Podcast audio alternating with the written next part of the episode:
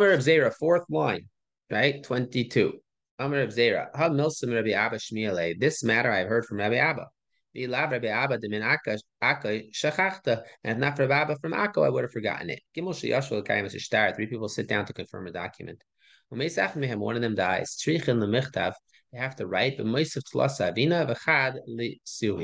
We were sitting together, three people, and then one of them is no more. He's not here anymore. And if it was written in it, this document has been produced and gone out before us as a court of law. Then it's not necessary anymore to write anything. Maybe it was a chutzpahdik of Bezdin, and maybe that, maybe that, uh, it's not a proof. Look at the Shmuel, unlike Shmuel. If two people sit as a court, and, and you don't have three dayanim, you only have two, and they and they paskin, their judgment is considered to be a valid judgment. But they're called a arrogant court. As it's written in it, Beidina de Ravna Ashi, the court of Rav Ashi, was a court which should have three people. Maybe the scholars in the Beis Medrash of Shmuel of Rav Ashi actually hold like Shmuel. It's written in it, Amar Lena Ravna Ashi, and our master Rav Ashi actually told us to sit as a court. And Rav Ashi certainly would not tell people to sit as a court unless they actually were three people and not just two. So like the Mishnah, a woman who says, I was previously married, but now I'm divorced.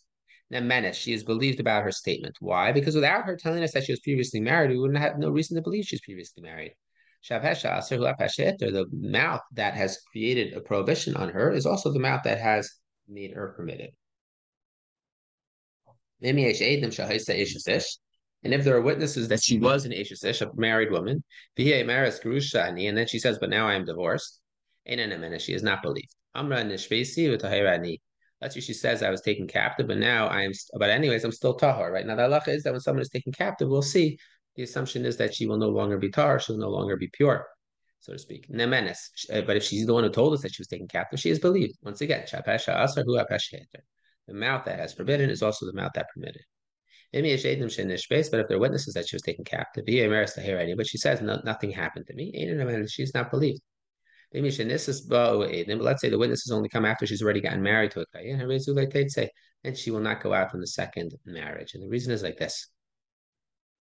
This idea that we don't believe her, that's only true, it's only true if um if the witnesses came out before she actually got married. Once she actually got married, then we'll say, ultimately, since we did believe her at the time that she made her statement, we're going to follow with the Pesha Asa Pesha Hitter, and we'll allow her to get married, to, to stay married. We wouldn't allow her to get married anymore, but we'll allow her to stay married if she got married prior to the witnesses coming forward. How do you know this concept from the Torah?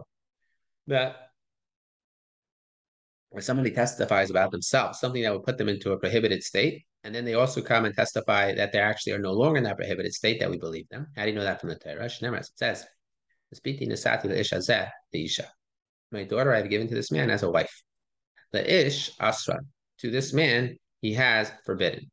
By saying this, then he makes her permitted to this man. In other words, when he says, I've given my wife, my daughter, I've given my daughter to another, to a man, that forbids her to others. When he says to this man, that permits her to this man. Lamalikra, why do I need a pasuk for this concept? Svarhi, and indeed it should just be a logical, uh, a logical deduction. Who asra who sharila? You don't need a pasuk for this concept, right? The very idea that this woman became prohibited is based on his language, his words, his testifying. Well, if his testifying is what creates the prohibition, it makes sense that his testifying will also be enough to mm-hmm. invalidate or to permit her. So when do we require a pasuk? Look at Rav Huna Marav for Rav Huna in the name of Rav. Amar Rav Huna Marav. Rav Huna is the name of Rav. How do we know from the Torah itself that the father is believed to make his daughter forbidden to everybody except for the man to whom he says he married her? It says, my daughter I've given to this man. Hazeh Lamali. Why does it need to say to this man? It should have just said, um, To, uh, to to a man. Why does it say this man? It was required for that which Rav Yayna taught. Tani Rav Yayna, Rav Yayna taught, my daughter I've given to this man. To this man and not to the brother-in-law. We learned in a Raisa. A woman says, I am a married woman. Nobody knew about this before she said this. But then she says, I got married. Then she goes back next and says, you know what? I'm actually single. Nemenes, she is believed. The Gemara is a famous problem. The problem is like this. There's this concept called that you have created for yourself a piece of prohibited flesh, so to speak. Okay, so and it's actually this week's parasha. The idea of matas masay, the idea of nedarim. We're going to talk about nedarim, taking oaths. After taking an oath, I could take chocolate cake. I can make it prohibited to me. So when somebody makes a statement that prohibits a specific person, a specific act, a specific food from them, they have turned that act into some into that item into an object of prohibition to them.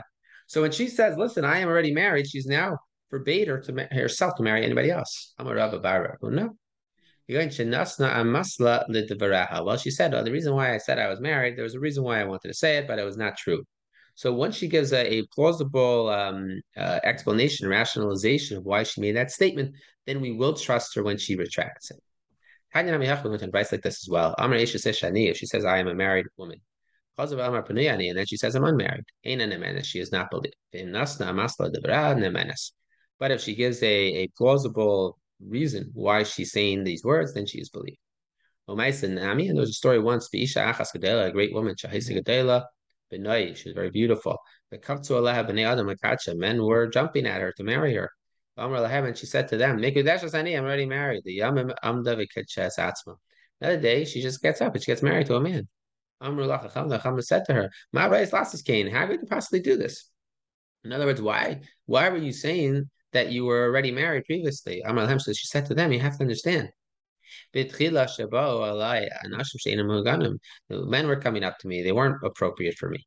I said, I'm married to them. Now that someone who's worthy of marrying me came, I became married. This was a law that Rav Acha brought in front of the Chachamim in Usha. And they said, if she gives a plausible reason why she made this claim, then she is believed when she retracts it. But Shmuel asked Rav, let's say she says to her husband, I am Tameh. And then she says, I am Tahar. Right? Initially she said she was Tameh because she was Nida. And now she says, no, she's not actually Nida. Maha, what's the halacha? Can her husband believe her and and and, uh, and and be with her or not? Amar le. So Rav says to Shmuel, so in this case also, af, in this case, so she's given a plausible reason why she said this, then she'll be believed. So Rav learns this from Shmuel um, forty times. I'm sorry, the other way around. Shmuel learned from Rav, and, and even so, though Shmuel was not willing to not willing to act like this by himself, for himself. Two people say, two witnesses say that the husband died, and two people say that the husband did not die. Two witnesses say she's been divorced. Two witnesses say she is not divorced. She's not allowed to get married. If she does get married, she does not go out. Rabbi Nachem Bar Yesi says, Teitze, she goes out. Rabbi Nachem Bar Yesi says, I must say, Teitze. When can I say that she will go out? When witnesses come, and then she gets married. But if she gets married and then the witnesses come, then she will not go out. Machti, come in here. Trey Trey Ninu. There are two witnesses against two witnesses, right? And therefore, we have should have a problem that the the question of did her first husband die or not is in doubt. The one who now is is going to is be with her should now be liable to an ashram tali. Ashram tali is a offering that you bring when it's in doubt as to whether or not you did something wrong. Amr of Zera says, cases she married one of her witnesses, and he is absolutely certain that her husband died because he's actually testifying that he died. He grew up Hashem Tali Kaim. Okay, fine. So he doesn't have to bring this, but the the um, she should have to bring it because she herself is not certain. But Maris Barili, when she says, "I am also certain to me that my husband is no longer alive," Amar Rav Yochanan, Shnayim Aimram Meis. Two witnesses say the husband died. Shnayim Aimram Lo Meis. Two witnesses say the husband did not die. Every Zulaitinasa, she's not allowed to get remarried. And this is late Teitzibu. Let's say two witnesses say they got divorced, two witnesses say they did not get divorced. She's not allowed to get married. But if she does get married, in that case, she actually has to get divorced, even if she got married already. What's the difference between the first case that we say don't get divorced if you already got married, and the second case we say do get divorced even if you already got married? case of Rabbi Yochanan is where there's one witness, not one set, not two sets of witnesses, Eid Echad against Eid Echad. Eid Echad Amar Meitz, one witness says he died, Hamnu Rabbanon Kibei Trei. And the Chachamim believe him like as if he's two witnesses, as we learned in the end of Yivamis, that they gave a special power for even one person. Kedula, like Ula, the Amar Ula, Kol Makam Shehamina Taira Eid Echad, anytime the Torah believes even one witness, Harei Kan Shnayim is the equivalent of two witnesses. Aidik Amar Loi Meitz, and the one who said that he has not died, Haved Echad, it's like one. And the words of one is not, not doesn't work against two. It's like this. One person says a husband died. The Chachamim say that one witness is, is valid for testifying that the husband died. So that witness is now the equivalent of two. Next guy comes in the next day, he says, no, he's not actually dead. Well, that's one against one. And we one against, well, sorry, one against two. And therefore we believe the first guy, not the second. If so, I feel like she should even be able to marry ideally then, because the first guy who said that the husband's dead is as trustworthy as two witnesses. Second guy is only one guy, so we shouldn't believe him. Shouldn't Rav Ashi, because of Rav Ashi. Now Rav Ashi, Haser memcha ikshayis peh, put away from you a uh, chutzpahdik uh, mouth, lazu sefasayim herachlik mimcha, and put away uh, lips of of um, of evilness, move remove far away from you. Seifa, a second case, eid achad eimer niskar, one witness says she's divorced, eid achad eimer lo niskar, one witness says she's not divorced. Therefore, they're both testifying to a married woman. The one who says that she's been divorced, it's one witness. And the words of one have no validity against the words of two, because the first guy has more has more nemanis, right? Really, there's two witnesses against two witnesses. Ura, Rav Yochanan, and Rav Yochanan says the Rav Nachem Bar Yesi. And Rav Yochanan says that the words of Rabbi Nachem Bar Yesi are right in the case of a divorce, not in the case of death. My time, what's the reason? Misa in the case of death, she cannot contradict him. If the first husband comes back, she can't say to the first husband, hey, you're dead.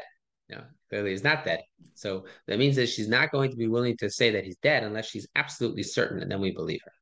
In the case of divorce, the husband comes back and says, I'm not divorced. She says, yes, you are. And the husband says, no, I'm not.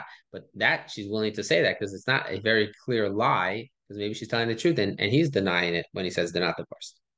Is she going to be as chutzpahdik as this? That we're going to assume that perhaps she would actually lie when she claims to her husband's face that they're divorced and they're not? Rav Hamnuna, so a woman says to the man, you divorced me, she is believed. The chazaka is that a woman is not chutzpahdik in front of her husband to, to lie in that way. That's only true and there's no witnesses to support her. But where there are witnesses to support her words, then indeed she would be chutzpahdik, and indeed that would happen. With cases where the witnesses say, now he has died. Now he has gotten divorced. Misa leka livrura. That there's no way to prove. But divorce you can prove. That we say to her, if it is indeed so, show us your divorce document. Two witnesses say she's become married. Two witnesses say she did not have the first stage of marriage. She's not allowed to get married. If she has gotten married, then she will not go out. Two witnesses say she has gotten divorced. Two witnesses say she's not divorced. She's not allowed to get married. But if she were to get married, she will have to get divorced. What's the difference between the, the first case and the second case? Ravaya. The Brisa that were just quoted was talking about where there's one witness against one witness. One witness says she had the first stage of marriage, one witness says she did not. They're both testifying about a, mar a woman who has not yet been married. And that which it says in the Skacha that she had the first stage, it's only one witness. And the words of one is not valid against two. Seifa, the end of the Mishnah, second case, one witness says she's divorced. One witness says she's not divorced. They're both testifying about a married woman. The one who says she is divorced, it's one. And the words of one are not valid against two. Rav Ashi, Amr of Ashi says, really, they're two against two. The epoch and reverse it. Two of them say we have seen that she's gotten the first stage of marriage. Two of them say we have not seen that she had the first stage of marriage. Harezu leitinase, she's not allowed to marry another man. Im nesses, and if she was married, teitze, then she has to go out. Pshita, this is obvious. Loi reinua ein raya, not having seen anything is not a proof. Loi tzricha, so rather it's not necessary. The diary b'chatzer achad. Come on, a case where they were dwelling in one courtyard. Mao, the team, what might I have thought to say? It means that in Iskacha, if indeed it's true that she got the they got the first stage of marriage, kala islala milsa, then it would become known that there's a that this is a reality. Kamash mala da avdi inchi the mikachi bitsina. Not true. Sometimes people get married on the sly. They don't want everybody to know, and therefore not necessarily would there be a kala, not necessarily would there be a voice, a noise, and information that would leak out to everyone. Seifa, the second case, two people say she, we saw that she got divorced. Two people say we did not see she got divorced. She's not allowed to get married again. And if she does get married, she doesn't go out. What's the chiddush over here? Even though they're living in the same courtyard, this is the same case as the first, for same halacha as the first case. What might I have thought to say? When it comes to the first stage of marriage, people sometimes get married quietly. When it comes to divorce, if the, she indeed would have gotten divorced, then it would have become known to everyone. Teach us there are people who indeed get get uh, get married and get and get divorced all quietly. Everything from beginning to end happens quietly. Now, if witnesses come after she's already gotten married, then she does not have to go out. Rav Ashi says it's referring to the claim of the woman that she was divorced. The witnesses then come and say she was not divorced. She does not have to go out. Rabah bar av and masnila seifa. Second case, the case that she says, I was captive, but I didn't do anything. Man de masnila reisha, the one who says even in the first case, we believe that she does not go out, even once witnesses come. Kol sheken ha-seifa, how much more so in the second case, to v'shvuya hikilu. In the case of v'shvuya, right, a uh, captive was not even for sure that they actually were intimate. The one who says that in the case of the captive, you're even machmir. I'm sorry, mekel. But in the first case of the Mishnah, where it's not about being captive, then indeed they say that you would have to assume that um, that she actually does have to leave the husband. Let's say that in Rav Hamnuna they're arguing. The one who says it's referring to the case of where she claims she was divorced, he holds of Rav Hamnuna. The one who says that in the case of where she claims to have been taken captive but not done anything does not hold Rav Hamnuna. Like everybody agrees to Rav Hamnuna. Over here, this is what they're arguing about. One of them held that when do we say that of Rav Hamnuna? B'fanav, only in front of the husband. But absent the husband's presence, then indeed she would be chutzpahdik. The other master held that in his absence, she is not going to be chutzpahdik, and therefore she does not have to go out. When this has come after she got married, then she has to leave. Say got married, that means she actually got married. As long as the rabbis already said, based on the information that they have at hand, that she's allowed to get married, she no longer has to leave. It says, you shall not leave. The implication is that she actually was married. It just means she doesn't go out from her first permission granted to get married. If she says I was taken captive, but I am still pure. pure. The court does not say wait until the witnesses come. We permit her to get married right away. Let's say they allow her to get married. Then the witnesses actually come and say, actually, we don't know. Happened to her? What was she? Was she taken advantage of or not? She doesn't go out. But if witnesses come and say that indeed she was taken advantage of, and we kept, we came to testify that that's what happened. Even if she has many children, she still has to go out from her husband if her husband was a kayin, from whom to whom a wife who was who was taken advantage of against her will is still forbidden. These women who were taken captive, they came to Naradah. The father of Shmuel had put um, guardsmen with them to make sure that nobody takes advantage of them while they're captives. Who watched them before they got here? And if they were your daughters, would you also say such a language about them? It was like a, a famous idea, terrible, sad story. sometimes when people say things, it becomes like a shkaga that comes out of the mouth of the king, and this these words actually lead to what we call, let's say, an ayin hara type of idea. Ish tadain bansad amar Shmuel, and, and his daughters were taken captive. Askinu la'aretz Yisrael, they were brought up to Eretz Yisrael. Ukman lishvuyenu me'avraya, and they let their captors stand outside. They went into the shul, the Beis Medrash of Rav Hamnuna. So one of the daughters said, I was taken captive and I'm pure. The second one says, I'm taken captive, I'm still pure. Shavinu allows them to get married. So if all is asu shavinu, then afterwards the captives came in. Amr of Zera. Binan demarian inon. Right? They're the children of a of a Torah scholar. Why? Because they made sure that the captors stayed outside until they got finished speaking. And therefore they were believed because of Pesha Asaru Pesha Heter. Then became known that they were the daughters of Mar Shmuel.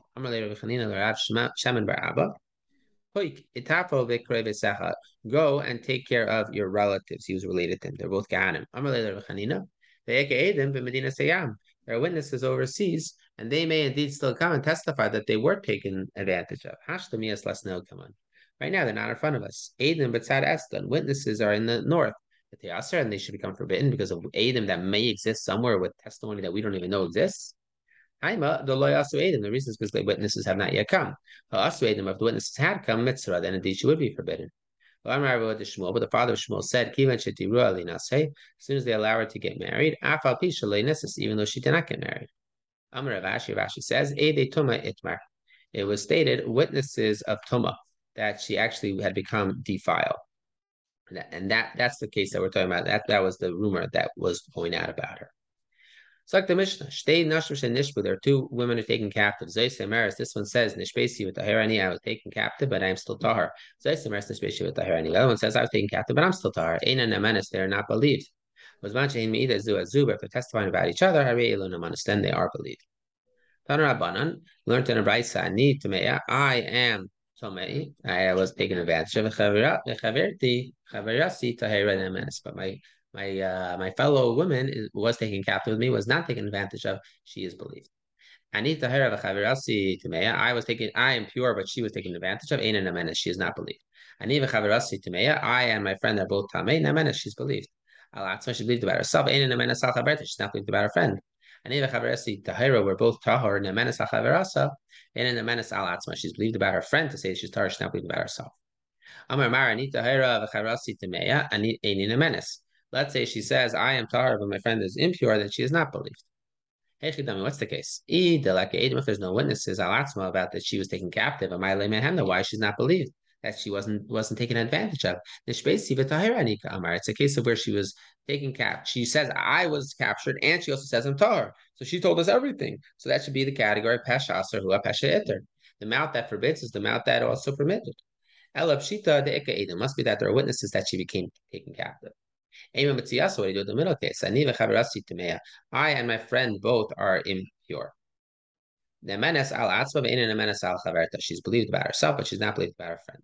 If there are witnesses of Maile and Mehemna, then why is she not believed? Ella, Shita, must be, it's obvious. The Lek Adam, there's no witnesses. Ema Seifa, what do you now read the end of the Mishnah? I and my friend are pure.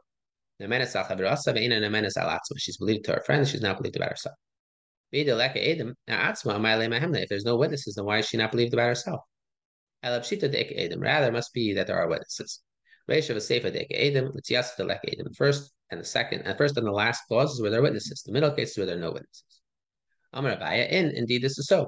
In other words, the Gemara doesn't like this so much because now you're making it three different cases, and each case is talking about a different scenario in terms of whether witnesses or not, and it's not listing that clearly in the Mishnah. Papa Amar, different answer. All of them have witnesses. There's one witness who reversed what she was saying. Amar, I need to make I am Tamei, but my Chaver is Tahor. Amar La, and she says back, Amar Le'edachad, and one witness says, At Tahir, v'chaverascha Tamei. One witness says, you are pure, your friend is impure. She has rendered herself a Chaticha De'Isura, a prohibited uh, person. Chaverasa Meshar Sahab, Apuma Dida. Friend becomes permitted based on her testimony. I am pure, my friend is impure. It says to her, you're impure, your friend is pure. He, she, even the Eke, since there are witnesses, Laf Kamina, she's not going to be believed, right? Because there are witnesses, and therefore it's not just based on her testimony. However, a friend will become permitted because there's one witness. I am a friend or impure. One witness says to her, you and your friend are pure. She made herself into a prohibited act. Why do you need to say this again? That's really the same thing as the first case, right? That the two principles, her own evidence that she was impure, we go with, and the evidence of the witnesses that she is that she is um, pure, it can still work. What might I have thought to say? They're both pure. Maybe they're both pure. And why did she say that she is impure? Because she's saying, I want my friend to become impure for whatever reason. She's not really her friend. And therefore, she's willing to lie about herself and cause herself to become invalid for Kohanim if it means taking down this other woman with her. That we don't think that. In other words, we believe her, we don't believe about her friend. I and my friend are tahor. One witness says, you and your friend are tameh. She, even the Eke, since there are witnesses that she and her friend were taken captive, she is not going to believe, be believed. A friend becomes permitted through her testimony. Why do we need to say this again also? That's really the first clause. What am I about to say? Where are they believed? When she declares herself unfit. If she declares herself fit, then maybe she's not believed to her friend. Indeed, that she is still believed. They both say, I am a Kayan. They are not believed. Where they are testifying about each other, then they are believed. You cannot pick somebody up from a regular status and make them into a kayin based on one witness's testimony. I'm Rabbi Lazer. When is that so? And that's only when people are objecting and saying that he's not a child of kahuna. When no one's objecting, then you can raise them up to kahanim and feed one witness. Indeed, you can raise to kahuna on p one one witness. The Gemara is going to get into what's he adding. Is he is he saying the same thing as Rabbi Lazer? Is he arguing with Rabbi Lazer? He's saying across the board you can raise even when there are witnesses against it. All of these cases from the beginning of this parak up until now are all cases that teaching the halacha pesha asura pesha hiter. Why do we need all these cases? We need all of them. The itana meida Rebbi Shua. We would only set the case of Rebbi Shua admits. That's a case where there's a possible loss of money. You just feel it belonged to your father, but then I bought it from him. So maybe you're going to have to take both of those words together. When there's witnesses, that is our hand, right? And there's no possible loss of money. So then maybe we should believe them. Maybe we would believe them. Maybe we would not say over here that the, sorry, maybe we would not say over here that the Pesha Aser, the, the amount that prohibited is also the amount that permits. We've only talked about the case of witnesses that is our handwriting. The Lama, I might have said, is in this case, it only concerns other people, not for themselves, but only for others. I believe but where it concerns him himself, then maybe what I would say is, maybe I wouldn't say Rebbi Shua agrees. We only said the first two cases, that's related to money. When it comes to a married woman, and maybe we would not be lenient when it comes to Peshas or Pesha Heter. Okay, fine. So what's the last case of I was taken captive, but I'm still tahor? Why is that necessary? That's also another case of a woman trying to figure out if she's mutter or not. The chiddush is that even in a case of that she's believed in, even in a case where witnesses come after she's already married, we still believe her to the extent that we don't force her to get divorced. And that's a chiddush that we have not yet previously said. Previously, we were talking about cases of where um, not where she had already gotten married. Now we're talking about a case that even when she already got married, even so, since she got married based on Pesha Asa Pesha Heter, even if witnesses come later, we still allow her to stay married to that man. Okay, we're going to stop over here, guys. Um, uh, farewell, farewell, because it's going to be a while till we pick back up again. And Mister Shem, August twenty-third, we'll pick back up again. I will bring all of your best wishes to the Kotel. Um, I'll bring my regards, Drishat Shalom, as they say, to um to the Kotel for you guys. And uh, yeah, I look forward to picking up again uh, a couple more blot later in Inksubis, deep in the middle of a uh, fourth or fifth parak by then, I guess. Yeah. yeah. Take care, guys. Good job. Be well.